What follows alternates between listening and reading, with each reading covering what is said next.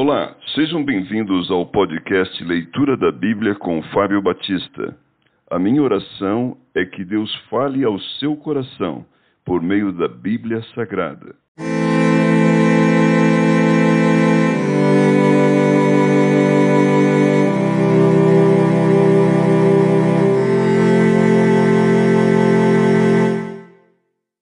Hebreus capítulo 7 Melquisedeque, tipo de Cristo.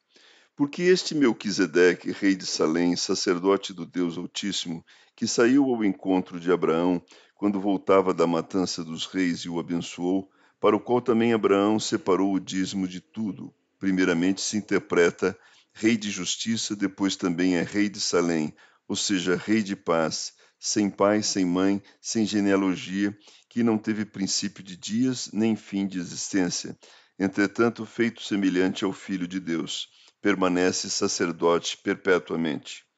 O sacerdócio de Cristo é superior ao levítico.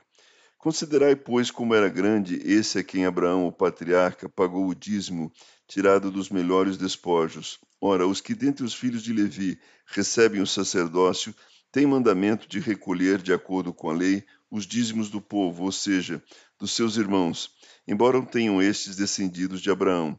Entretanto, aquele cuja genealogia não se inclui entre eles, recebeu dízimos de Abraão e abençoou o que tinha as promessas. Evidentemente, é fora de qualquer dúvida que o inferior é abençoado pelo superior.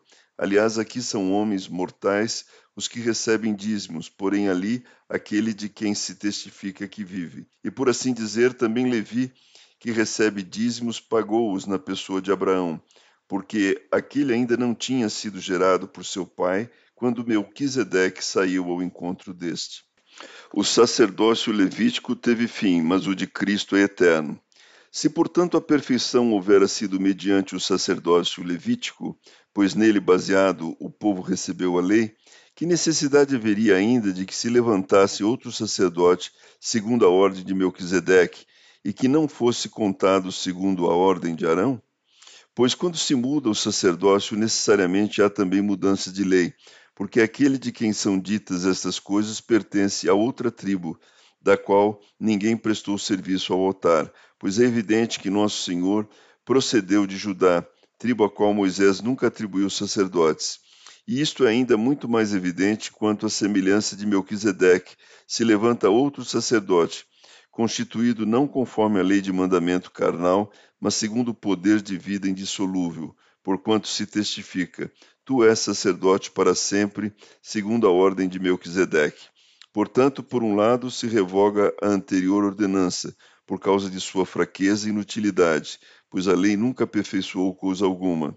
E por outro lado, se introduz esperança superior, pela qual nos chegamos a Deus, Cristo, sacerdote único e perfeito.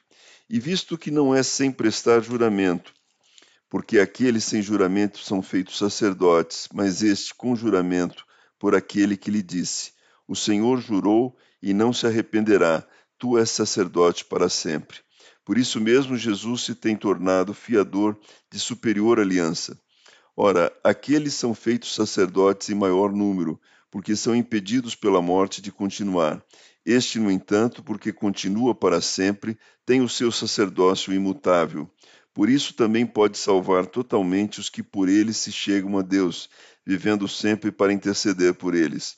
Com efeito, nos convinha um sumo sacerdote como este, santo, inculpável, sem mácula, separado dos pecados e feito mais alto do que os céus, porque não tem necessidade, como os sumos sacerdotes, de oferecer todos os dias sacrifícios, primeiro por seus próprios pecados, depois pelos do povo, porque fez isto uma vez por todas, quando a si mesmo se ofereceu, porque a lei constitui sumos sacerdotes a homens sujeitos à fraqueza. Mas a palavra do juramento, que foi posterior à lei, constitui o Filho perfeito para sempre.